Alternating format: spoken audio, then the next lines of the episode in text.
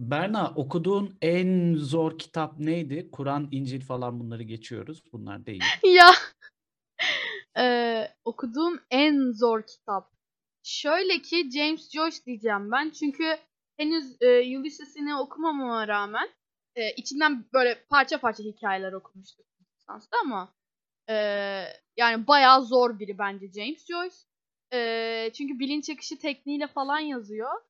Ve ben onu anlamak için gerçekten çok büyük çaba harcadığımı hatırlıyorum. Şey, e, aynı ders için Virginia Woolf'un e, Mrs. Dalloway'ini okumuştuk ve e, bir sanatçının, bir genç adamın sanatçı olarak portresi mi artık nasıl çevirdiler hatırlamıyorum da.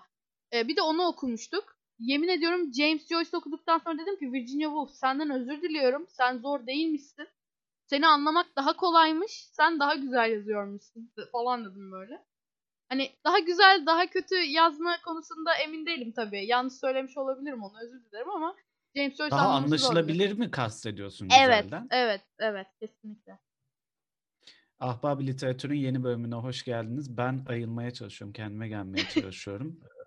yani Berna bana yazdığında uyuyordum böyle, hala uyuyordum yani. Ka- kalktım bir kahvaltı yaptım ve geri yattım. Ee, Ahbab. Literatür'ün 8. bölümü.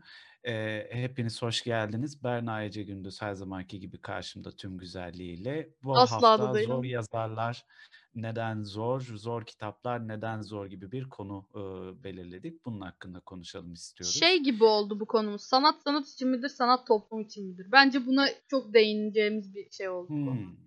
Ya evet kesinlikle. Yani hani bu arada sanat herhangi bir şey için olmasına gerek olmayan bir şey e, zaten. Hani Kesinlikle.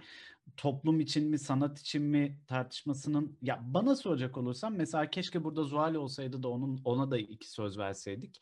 Hani Aa, onu da bir ara konuk edelim ya. Evet evet edelim. Ben merak ediyorum Zuhal'in neleri sevip neleri sevmediğini. Kitap konusunda Zuhal'le çok konuş, konuşmadım çünkü yani. Hı hı. Zaten ona bir kere kitap götürdüm. Al bunu oku geri ver diye. Sonra aylar sonra o kitabı bana ilk önce unutturdu. Aylar sonra o kitapla beraber Instagram paylaşımı yaptı. Andaç'tan bunu aldım ben geri de vermiyorum diye. İnanılmaz ya. Ondan sonra ben aylar sonra oha ben bu kitabı Zuhal'e vermişim ve Zuhal de bana geri vermiyor diye Instagram paylaşımında öğrendim yani.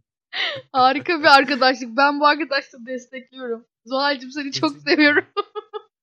kesinlikle. E, şaka bir yana e, şey yani Zuhal de burada olsaydı belki o da bir şeyler derdi. Benim çok haddime değil bu e, işte sanat toplum için mi sanat için Estağfurullah canım yani.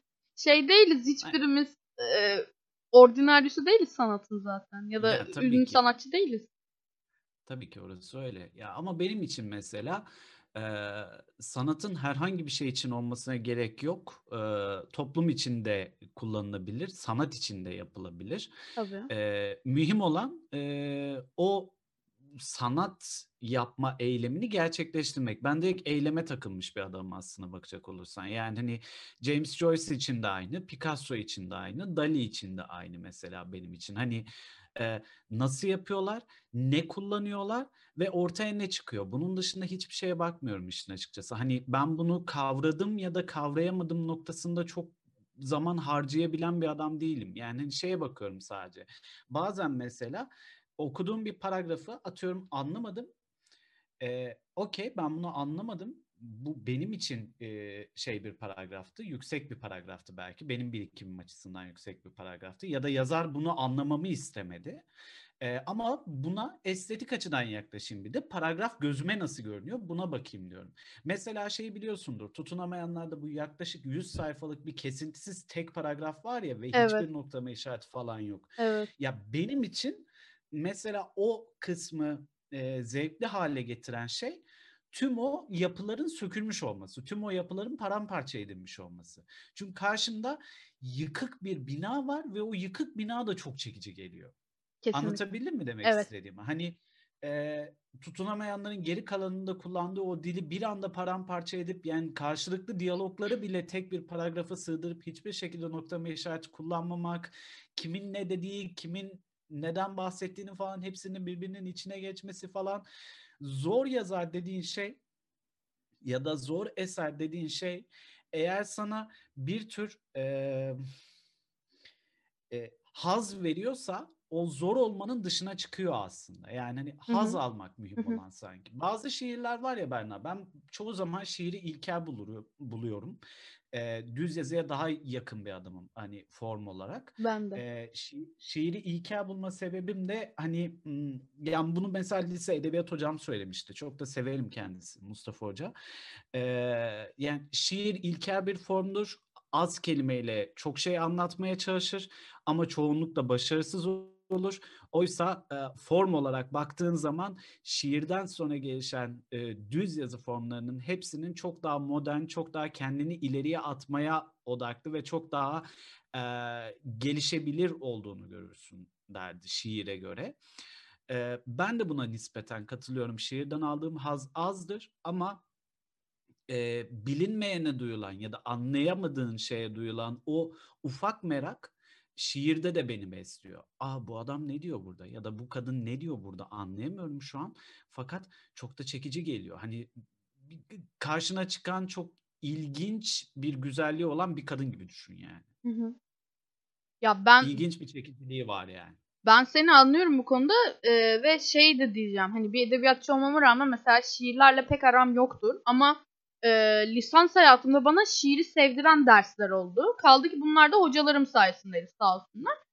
E, ama mesela şeyde katılıyorum. E, şiirin içinde evet bilinmeyen ve e, ortaya çıkarılacak şeyler olduğu zaman böyle bir ilgini çekiyor, seni besliyor. Mesela Shakespeare'in soneleri çok atıyorum hani böyle aklıma ilk gelen kişi. E, yani mesela bakıyorsun düz bir şiir gibi okuduğunda da bir haz alıyorsun belli ki. Ama e, içinden böyle semboller, referanslar falan çıkarınca daha bir böyle haz verici geliyor ve şey oluyorsun. Aa şiir de güzelmiş diyorsun. Ama ben de sana katılıyorum. Ben şiirle çok arası olmayan biriyim. E, ben daha çok düz yazıcı biriyim. Hatta e, okuduğum epiklerde hani şiir gibi değil de biraz daha düz yazıya yakın olduğu için hani uyaklı düz yazı diyelim. Onları da o yüzden seviyor gibi hissediyorum. Ama katılıyorum o konuda. Kesinlikle yani hani şey gibi e, aslında mesela konuyu birazcık taşınmış gibi olduk. Daha baştan birazcık e, konuyu Olsun. çok genişletmiş gibi olduk ama Olsun. e, mesela dediğim gibi benim için okuduğum en zor kitaplardan birisi Evet Tutunamayanlardı. Sana söylemiştim James Joyce'un Ulysses'ini ben de okumadım henüz. Evet. Ee, ama tutunamayanları okuduğumda bilmiyorum belki şimdi tekrar okusam birazcık daha taşları yerine oturtabilirim. Hı hı. Tutunamayanları okuduğumda e, ya bu zor bir kitap ve bu zor kitabın altından kalkmak evet birazcık güç olacak benim için. Ee, ama ilgimi de çok fazla çeken şey var dediğim olmuştu. Ee, Hı hı. belki galiba e, yazarlar şeye de odaklanıyorlar. Yani çoğu zaman birincisi mesela zor yazmanın, e, zor bir şey ortaya koymanın nedenleri ne olabilir diye baktığım zaman birincisi o şekilde anlatmanın bildiği tek şey olduğunu düşünebiliriz mesela. Hani biraz dolambaçlı, biraz daha zor anlatmanın e, onun kendisini ifade etme şekli olduğunu düşünebiliriz. Hı hı. İkincisi e, belki e, o eser için anlatım yolunun bu olduğunu düşünüyor olabilir. Ki tutunamayanlar öyle. Tutunamayanları belki baktığın zaman sıradan bir öykü olarak anlattığın zaman belki çok da wow bu neymiş dedirtemeyebilirsin tutunamayanlarda belki anlatı olarak. Ama o anlatı örgüsüyle anlatınca ha ya dönüyor iş yani. Hani e, Hı hı. burada bir şey varla karşılaşıyorsun. Üçüncüsü de bazen de başarısızlığın ifadesi oluyor. Evet yani bunlara çokça katılıyorum. Kaldı ki e, tutunamayanları okumadım. O yüzden bir şey diyemeyeceğim ama o meşhur şeyden haberim var o sayfalardan. Asla e, noktalama işareti olmayan ve öldürerek hani okuyu, okuyucuyu böyle bir süründüren şeyden haberim var. E, ben James Joyce dedim ama aslında bizim edebiyatımızda da evet çokça var. E, benim aklıma direkt İngiliz edebiyatı gelmesi özür dilerim çok e, şey oldum. Belli ki milliyetimi kaybettim gibi düşünmeyin. E, çok fazla Türk edebiyatıyla ilgilenemediğim için onun sebebi. E, ama şeyi hatırlıyorum mesela lise yıllarımızda gördüğümüz işte Tanzimat'tır, Servet-i Fünun'dur, işte ne bileyim Cumhuriyet Edebi- Edebiyatı'dır. Ben bunları da çok zevkle e, işlerdim aslında edebiyat dersinde ve. Servet-i Fünun'da hocamız bize şey derdi. Yani bilerek sözlük açtıracak şekilde e, anlaşılması zor. Hani sözlük karıştırarak şiir yazıyorlarmış falan. Tek Fikret bilmem neler Hmm. falan. Ve Hmm, bunun da ben yazı- yazan insanlar da tanıyorum. E, ya- Var mı? yani ben bunun aslında evet dediğin gibi üç farklı şeye ayrıldığını düşünüyorum. Ya bir gerçekten bu onun için bir refleks gibi bir şey olmuş. Hani başka bir şey bilmiyor. Çünkü alışa geldiği bir tarz. Ya da gerçekten bunu bir sanat türü olarak benimsediği için yapıyor. Kaldı ki mesela Servet-i Fünuncular tamamen böyledir. Yani benim kafamda böyle kodlanmıştı. Ee, ve aslında evet yani zor yazarlar ilgi çeker. Çünkü insanda şey vardır. Bu çok basit bir insan duygusudur. Yani psikoloji konusunda da çok meraklı olduğum için edebiyatı bu kadar herhalde seviyorum. Ee, şey yani merak edilen, bilinmeyen e, ve hani gizemli olan her zaman çekici gelir. Ne olursa olsun din konusu mesela din konusunda kesin bir şey söyleyemiyorsun. Çünkü Tanrı'nın varlığıyla yokluğuyla ilgili bir şey söylemen kanıt olarak sunman mesela kesin değil. Ya da ne bileyim uzayın ötesi hani hiç göremediğimiz yerler çok gizemli konular ya bizim için ya da uzaylılar falan.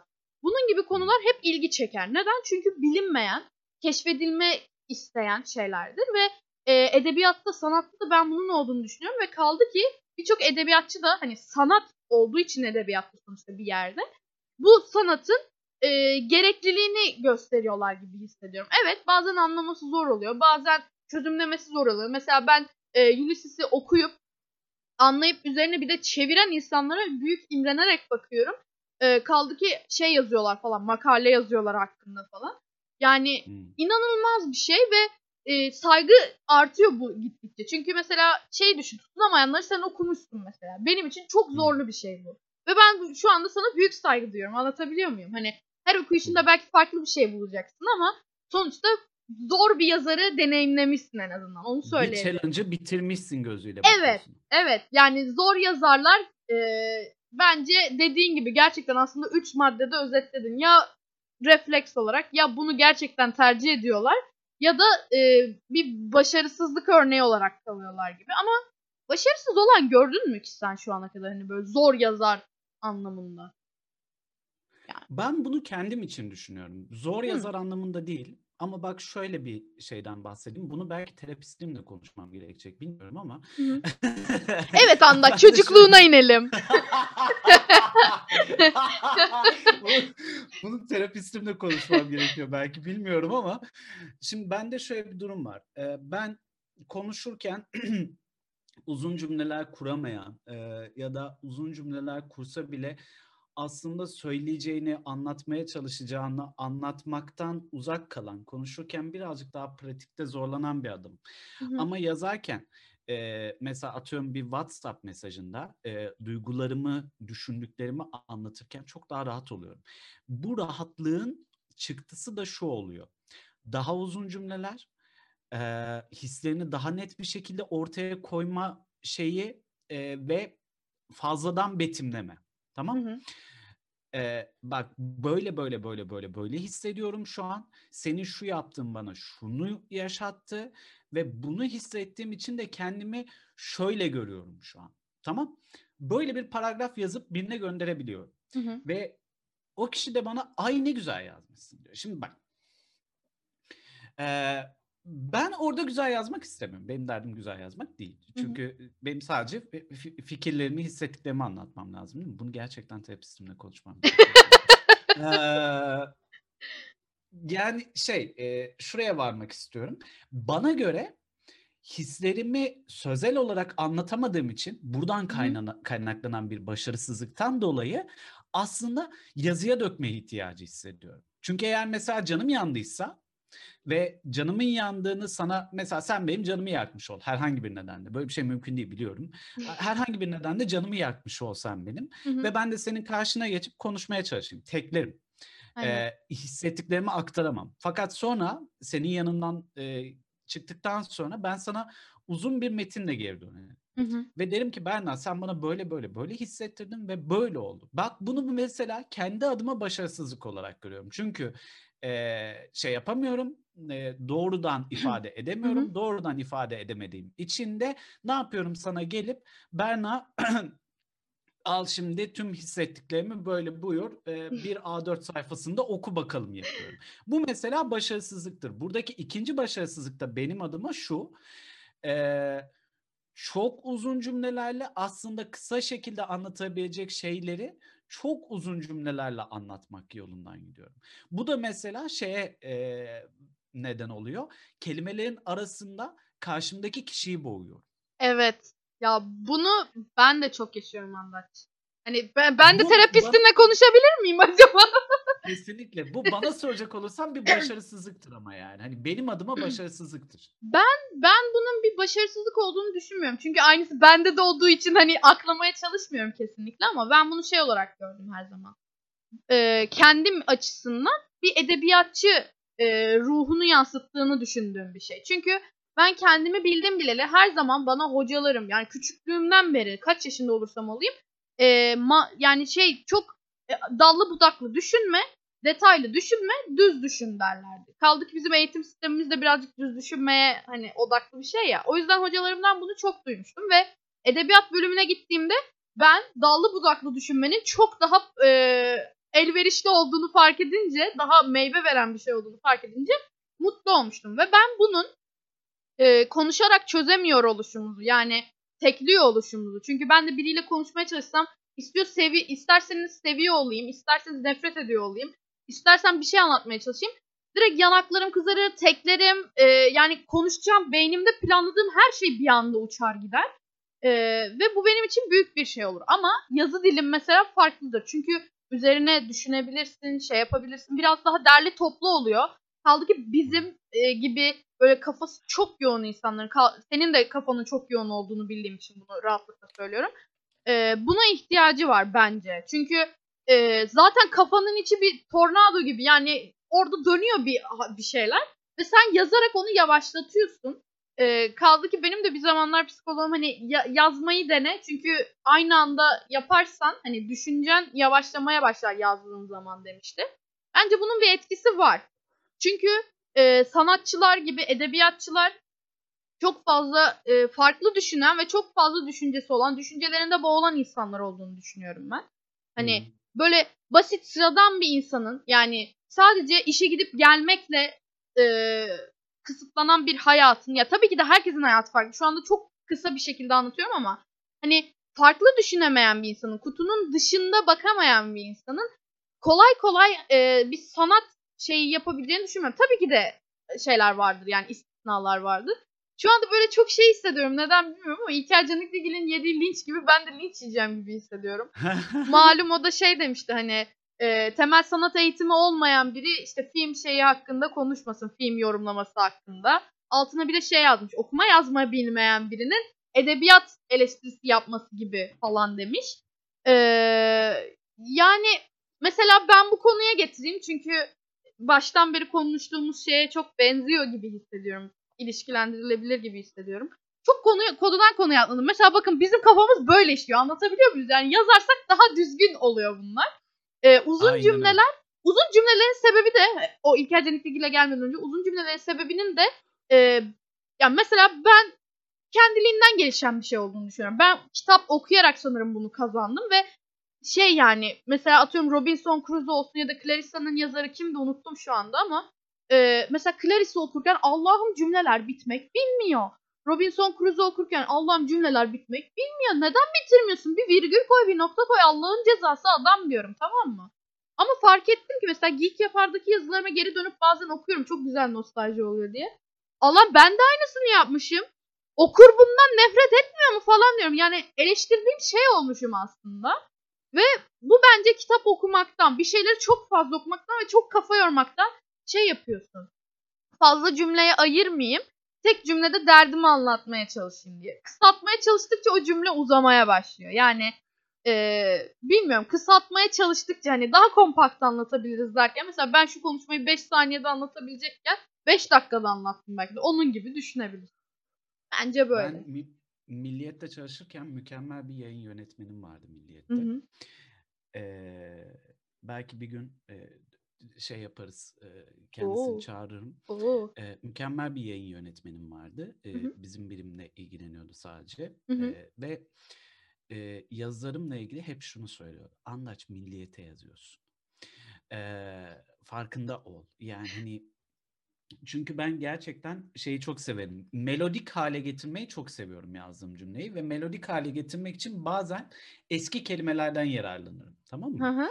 Bu a- ama yani sözlük açmama gerek kalmaz. Evet evet. Aklımın bir yerine yerleşmiştir o kelime benim. Ha burada işte e, defalarca demek yerine defaten diyeyim mesela. Mesela ortaya çıkmak Melodi yerine vuku bulmak falan. vuku Kolay. bulmak diyeyim mesela. Aynen öyle. Hani e, daha melodik görünsün. Melodik görününce de insanlar kendilerini kolayca kaptırsın diye düşünüyorum. Evet. Fakat orada medium'dan da yani hani kullandığın araçtan da insanları seslenmek için kullandığın araçtan bir şekilde uzaklaşmış oluyorsun. Çünkü ben Evet. aslında defaten dediğimde ya da vuku bulmak dediğimde e, ya da benzer bir şey söylediğimde belki onun ne olduğunun çok da farkında olmayan bir bireye seslenmiş oluyorum. Hı İşte hı. o noktada bana sürekli Andaç sen milliyete yazıyorsun bunun farkında ol diye eleştiri geliyordu. Haklı, Evet. haklı, çok haklı. Kesinlikle asla e, hiçbir şekilde şey yapmam. E, ne diyor ismi? Negatif e, yorumlamam bunu. Çok haklı. E, fakat benim içimden geçen ifade biçimi de o mesela.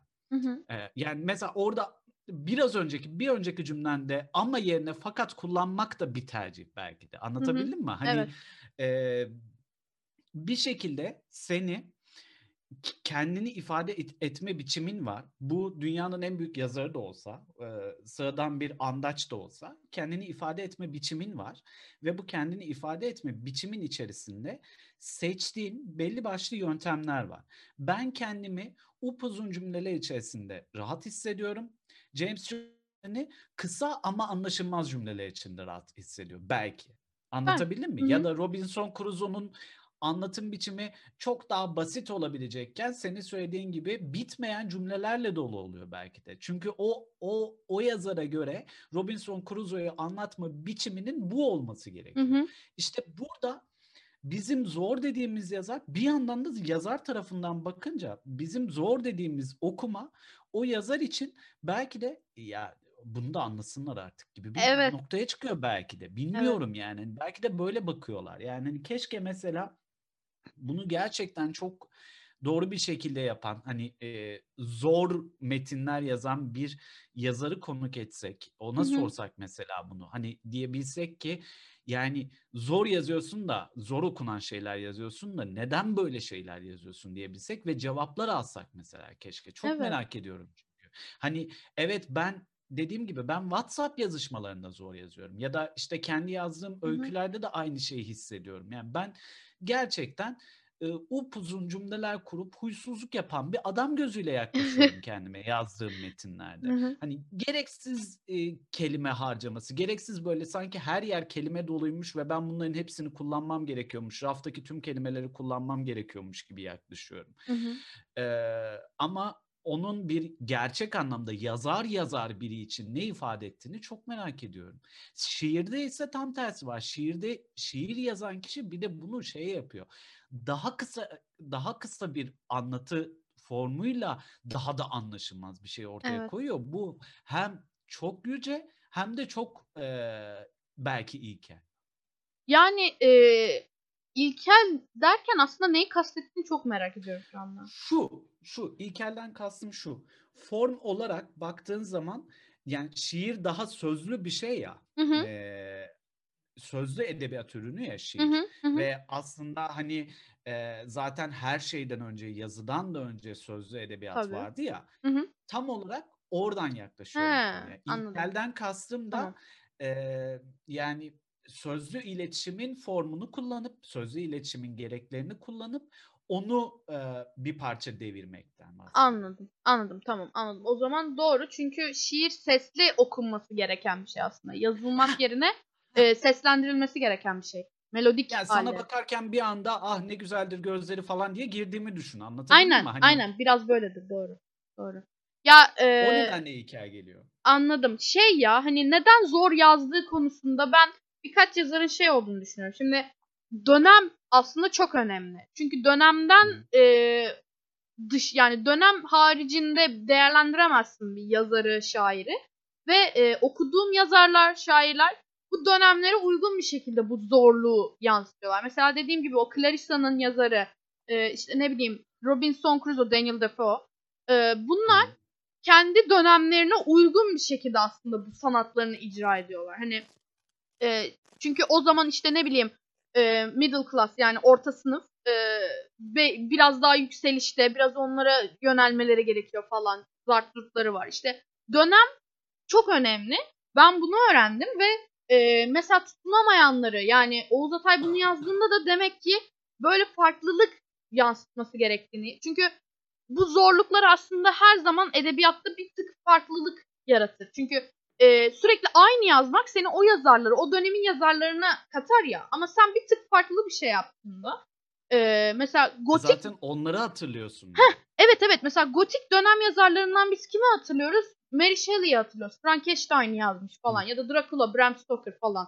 Hani bunlar demek ki bir tık farklı bir şey yapmışlar ki kendi dönemdaşlarından bu farklılıkla kendilerini taşımışlar. Ve ben bu zorlu yazarların da birazcık bu amaçla belki e, bilinçli olarak belki bilinçli olarak bilmiyorum ama bunu yaptıklarını düşünüyorum. Çünkü herkes hatırlanmak ister. Herkes bir şekilde anılmak ister. Yani dönemin belli sanatçılarındandı deyip geçilmesini kimse istemez.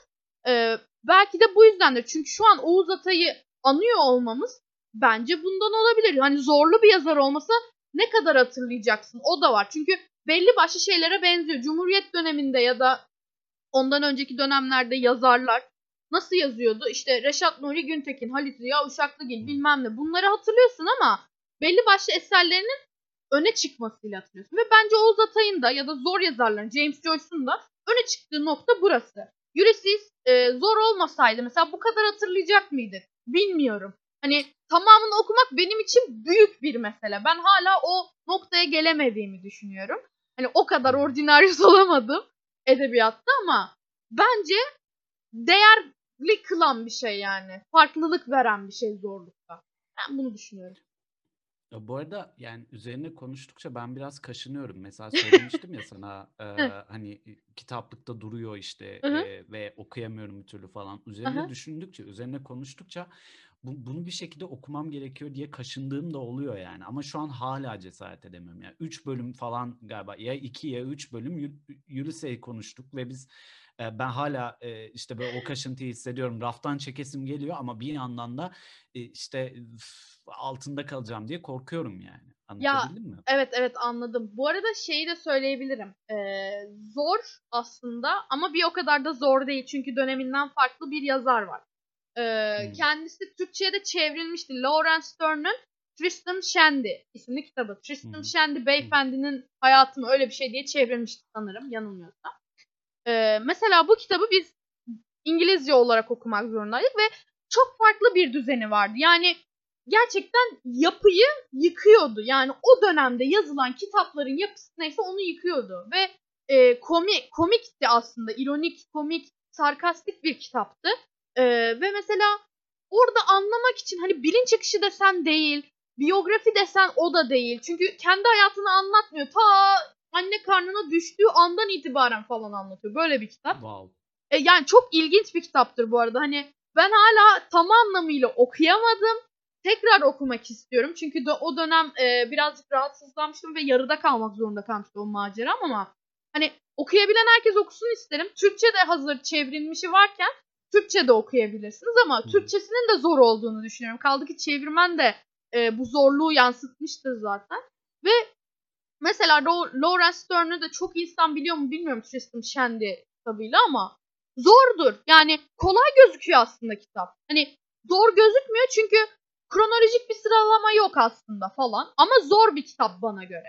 Ya da ne bileyim ben dedim ya e, geçen haftalarda Asimov okuyorum abi Asimov'u anlayamıyorum falan diye. Hmm. Mesela Asimov'un da tarzının bu olduğunu düşünmeye başladım. Çünkü kronolojik bir sırayla evet gidiyor belki kitapta kitabın içinde ama şey yok. Hani bizim alışıla geldiğimiz, alışa geldiğimiz şeyler işte bir karakterden başlayıp sonuna kadar o karakterle götürmek yok. Sürekli değişen bir dinamik var.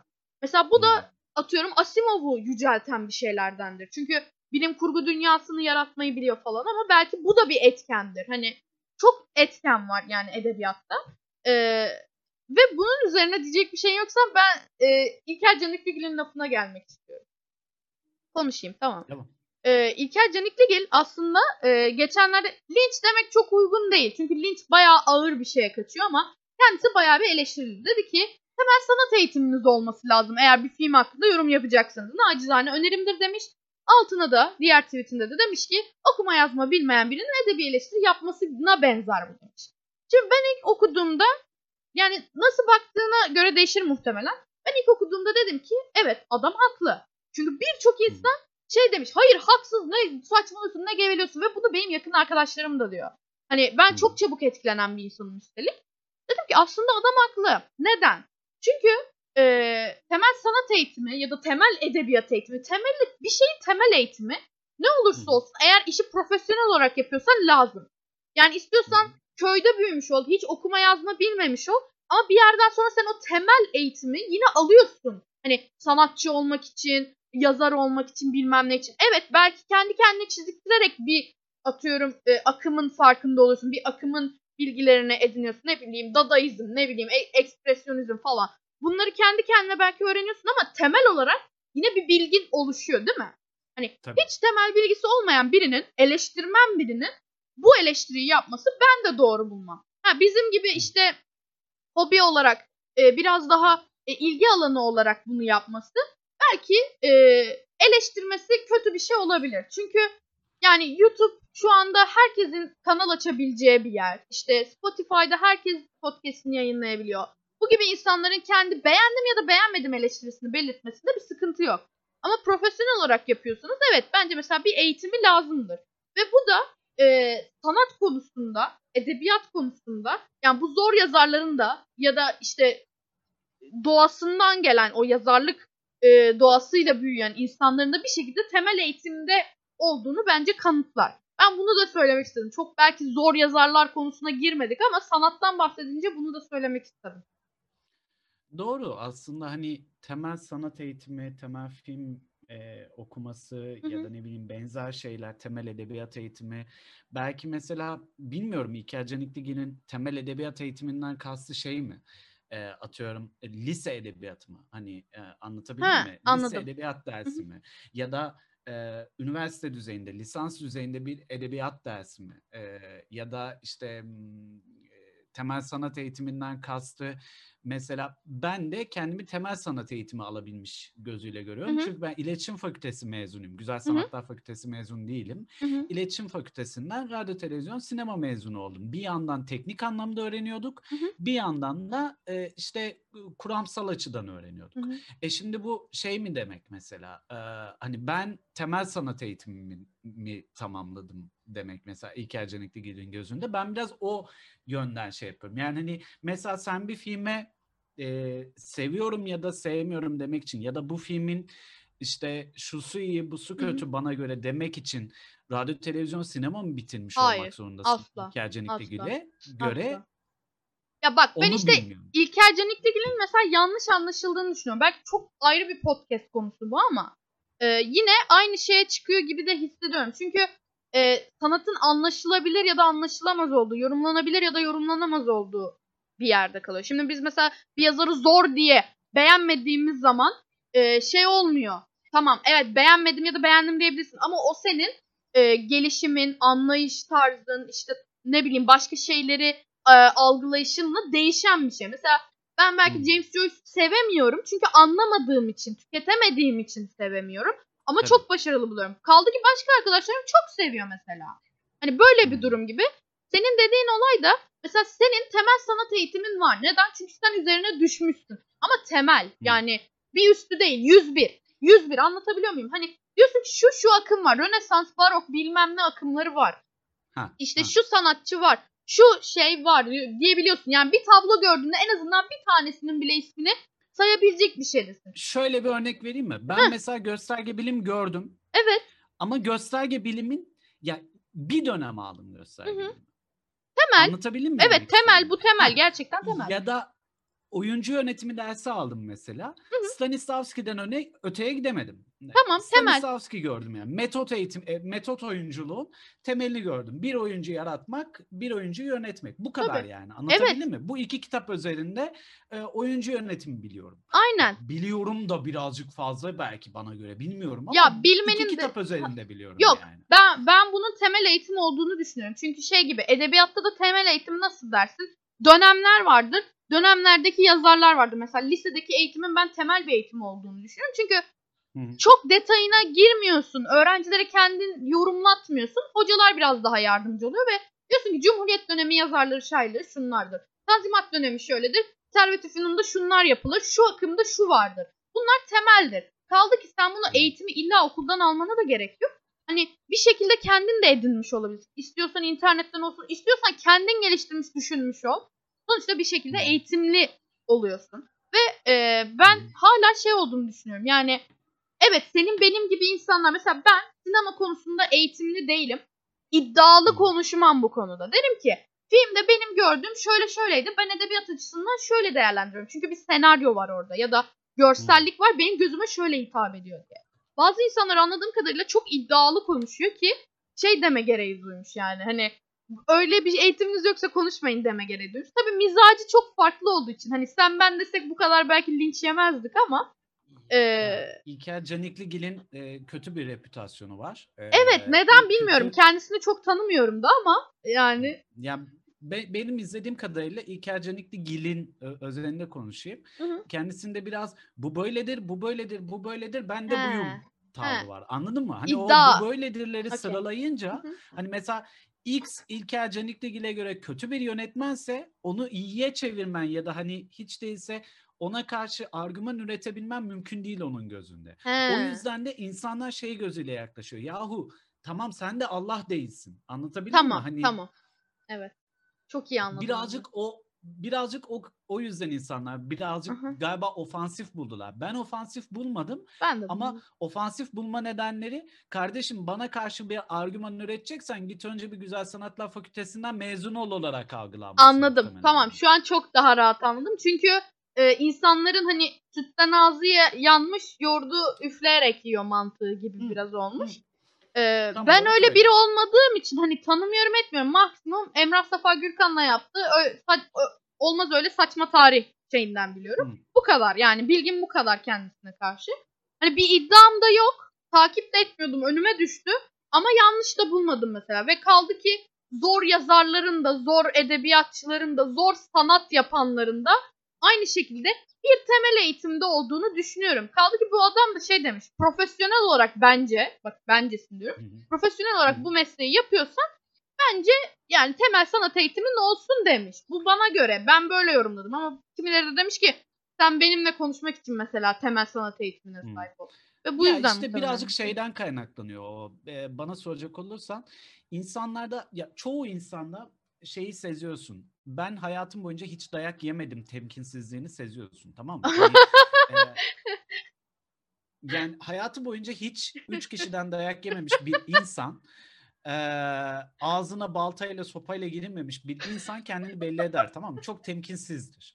Hı hı. E, ve bu temkinsizlik içerisinde fütursuzca konuşur. Evet. Tamam e, ya gidelim hepimiz dayak yiyelim demiyorum. Ben de dayak yemedim ama ben en azından şeyi biliyorum yani temkinli olmam gerektiğini biliyorum yani. Ama dayak yememek e, temel bir e, eksikliktir tamam mı? Yani bir- özellikle erkekler açısından söylüyorum bunu. E, mesela askere giden erkekte de bir miktar toparlanma oluyor ama ben hem askere gitmedim hem de dayak yemedim. Böyle bakınca mesela benim de temkinsiz olmam gerekiyordu. Fakat mizacım gereği biraz daha Evet. temkinli bir adamım. Hı hı. Ha, e, şimdi şuna geleceğim. İnsanlar hayatlarında hiç dayak yememiş gibi ya da hayatlarında hiç gerçek bir eleştirmenle, gerçek bir edebiyatçıyla, gerçek bir sinemacıyla karşılaşmamış gibi yorumlar yapıyorlar. Evet. Bu da neye neden oluyor? Yani sen mesela benim karşıma Sevin Okya'yı koy. Ben eğer kendim andaç olmasam, e, yani şu anki e, şeyimde olmasam ve fütursuzca konuşsam Sevin Okyay beni konuşarak döver. Döver Ee, valla. Ve ben sesimi çıkartmam bu arada beni dövse yani lafıyla. Ha der ki kardeşim sen bilmem kimin bilmem kim roma, bilmem ne romanını şu an gömüyorsun, gömüyorsun ama hı. sen ne biliyorsun acaba İngiliz edebiyat hakkında der mesela bana Aynen. Aynen. Gelmek Anladın istediğim nokta da bu. Yememe, ha, dayak yeme temkini budur işte. Yani hani Sevin Okyay'dan da dayak yiyebilirsin ya da bir Hı. sokak ortasında tekme tokat da dayak yiyebilirsin. İşte tam olarak o temkinli bir kez olsun sağlamaktan kaynaklanıyor. Ben mesela Zuhal'den çok fazla dayak yedim. Zuhal bana ya anlaç hadi artık oradan sen de bu kadarını bilmiyorsun. e, der yani. Anladın mı yani? Sen de biraz ben felsefe okumuşum üstüne de sanat tarihi okumuşum. Ha siktir oradan der bana Zuhal yani. Anladın mı demek istedim? ama işte insanlar da genel olarak Fight Club çok iyi film kanka çünkü Heh. şöyle şöyle yönleri var Heh. falan. Aynen. Anladın mı? Çünkü Aha. binalar sonunda patlıyor falan. Anladın mı? yani Fight Club çok iyi film çünkü sonunda binalar patlıyor. Aslında tuzlukmuş falan böyle şeyler Aslında var. tuzlukmuş. Hı. Aynen öyle. Yani hani o ya Fight Club kötü filmdir demiyoruz. Demiyoruz canım. Bak yine bak yine ağzıma bir yumruk yiyeceğimi fark ettim. geri döndüm hemen. Ee, Fight Club kötü filmdir demiyorum. Sadece Fight Club'ın övülme biçiminin yanlış olduğunu düşünüyorum belki. Bu aynı ee, şekilde kitaplarda da dediğimiz olay var ya George Orwell, Sabahattin Ali, işte Kürk Matmalı Madonna'yı güya okumuş gibi şey yapanlar ya da 1984 günümüz abi falan muhabbet onun gibi. Hah. Mantık bu. Aynen öyle. Aynen öyle. Ve velhasıl Eee, yani hiç gerçek bir eleştirmenle, hiç gerçek bir yönetmenle, gerçek Evet. bir edebiyatçıyla karşılaşmadıysan sen dünyanın en iyi eleştirmenisindir sanırım. Yani evet.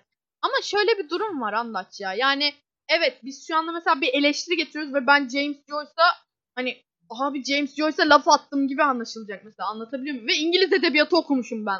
Yani James. Joyce'a laf atıyorum ben.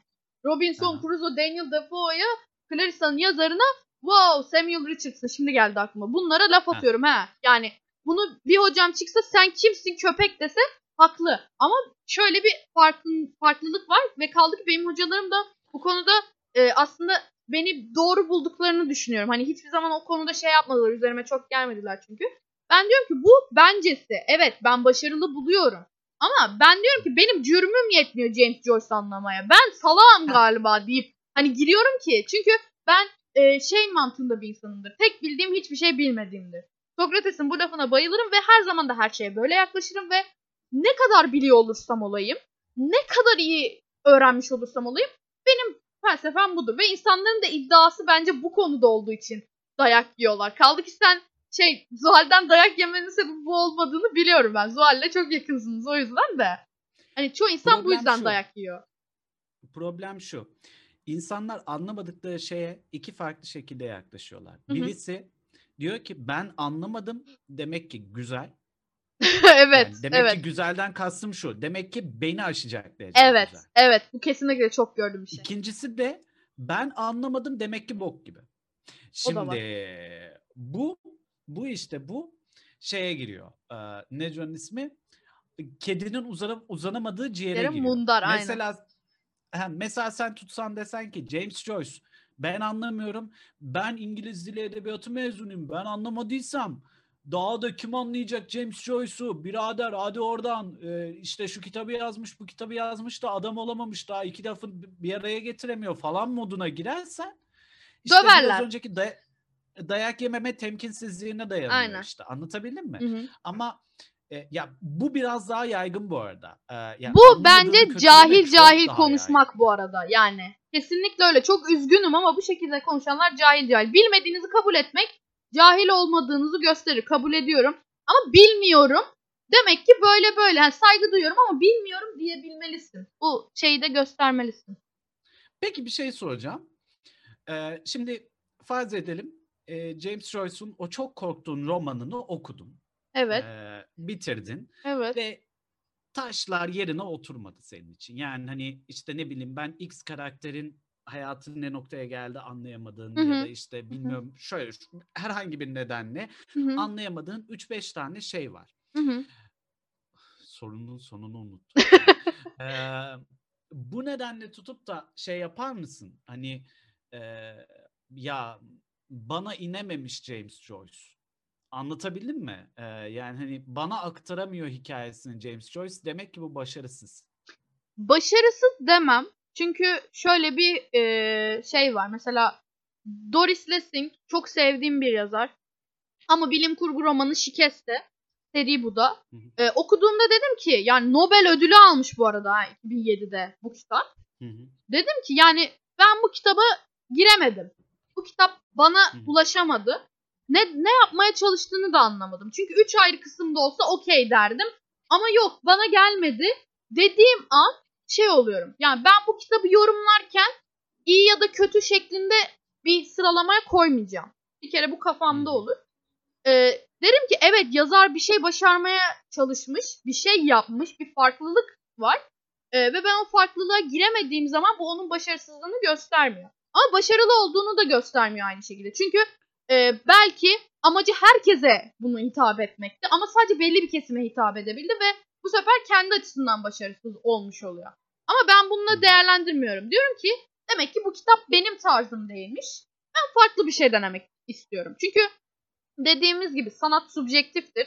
Ee, öznel şeylere e, hitap eder. Öznel hislere, duygulara hitap eder ve sen her bir eseri, her bir işte ne bileyim melodiyi, her bir sanat e, tablosunu bilmem nesini sevmek zorunda değilsin. Kimileri realizm akımını çok sever, kimileri de tam tersi realizmden nefret eder. Daha böyle e, çizgileri belli olmayan gerçek dışı şeyleri çok sever falan. Yani bu subjektiflikle alakalı ve e, zor yazarlara ben giremediğim zaman hani evet ben şey diyorum ben geri zekalıyım galiba falan diyorum ama bu işin esprisi. Yani evet bana ulaşmamış olabilir bu kitap ama ulaşan birileri var ve sevilen, e, sayılan ve önem gören bir konumda. Hı-hı. Yani kaldı ki kötü çocuk gibi bir kitap falandan bahsetmiyorum. Ee, bu arada evet kötü kitaplar da vardır. Üzgünüm bu konuda söylemek kötü zorundayım. Kötü kitaplar vardır. Vardır yani. Da, nasıl vardır. Yani? Leş gibi kitaplar var. Çok üzgünüm ama eleştirme eleştiri yerinde gelince yapıyorum yani edebiyat okuduk da hani burada da bunu söyleyelim azıcık beğenmedik diyelim yani. Bilmiyorum yani. Bence böyle. So, sosu. Yani işte baktığın zaman e, zor kitaplar, zor yazarlar vardır. Peki mesela işte 600 sayfalık bir kitap geçti eline. Evet, e, şu anda var mesela. Bağımsız, ha, kimin olduğundan bağımsız 600 sayfalık bir kitap var elinde. Hı hı. 200. sayfaya geldin. E, zorlanıyorsun ama böyle yavaş yavaş çıkabiliyorsun ancak falan hı hı. O, o şeylerin basamakları. Bir yerden sonra tamam ya ben bununla uğraşamayacağım daha fazla diyor musun? Ee, bunda etken olan aslında bunu dememe etken olan birkaç faktör olması lazım. Bir, e, ben küçüklüğümden beri ablamdan çok sert bir şekilde kitap yarıda bırakılmaz eğitimi aldığım için birazcık o psikoloji bende sürekli devam ediyor. Bitirmeliyim mantığı. Dizilerde de böyledir bendeki. Ee, ikincisi şöyle bir şey var. Ee, kitabı sanki bir anda bitirip yani okuyup bitirmemiz lazımmış gibi hissediyoruz ya da ne bileyim bir haftada o 600 sayfayı bitirmem gerekiyormuş gibi hissedince yavaş gittiğin zaman diyorsun ki bu kitap olmadı. Yani ben bunu bırakayım gibi hissediyorsun. Aslında öyle olmaması gerekiyor.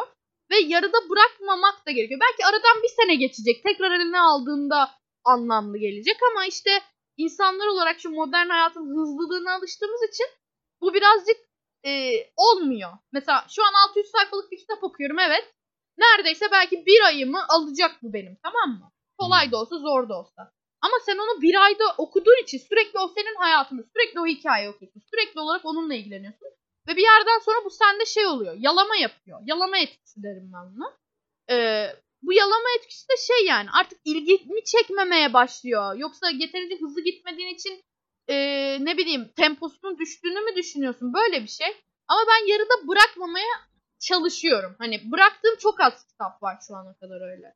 Olabildiğince gitmeye Anladım. çalışıyorum. Anladım. Peki mesela anlatı zor geliyor.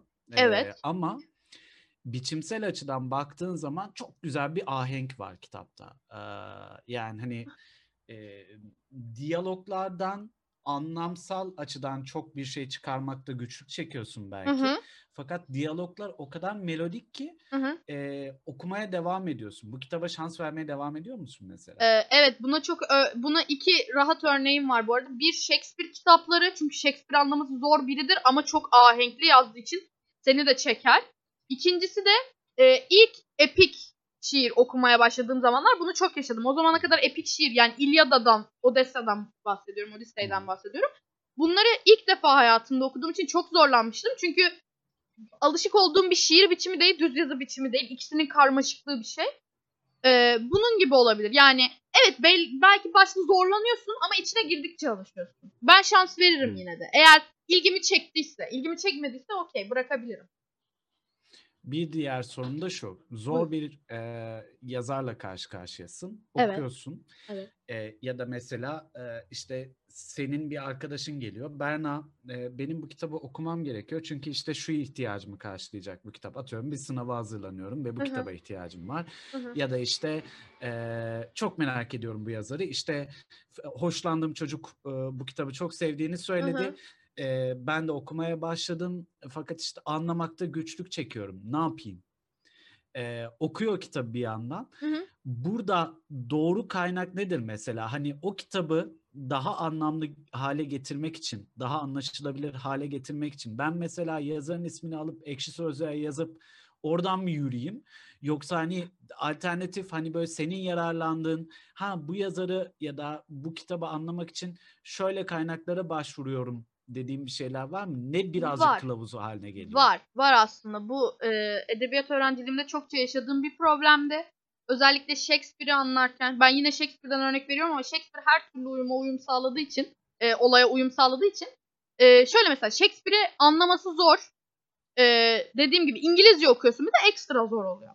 Mesela buralarda önce neye başvuruyoruz? Shakespeare olsun ya da olmasın herhangi bir yazar. Önce yazarın hayatına bakıyorsun. Bir bakıyorsun nasıl bir hayat geçirmiş, nasıl bir amacı var hayatta. Bunu öğreniyorsun. Sonra olduğu dönemle ilgili küçük bir bilgi ediniyorsun. Sonra kitabı okurken daha rahat anlamanı sağlayacak bir şeyler var mı? Mesela e, eski Türkçe ile yazılmış bir şeyi günümüz Türkçesiyle okumayı tercih edersen belki daha rahat anlayacaksın. Çünkü Osmanlıca'ya daha yakın kelimeler kullanınca mesela biz Türkçe kitapları anlamıyoruz ya ama günümüz Türkçesine çevrildiğinde çok daha rahat anlayabiliyoruz. Bunun gibi bir şey tercih edebilirsin. İşte eski İngilizce, günümüz İngilizcesi gibi bir mantıkla.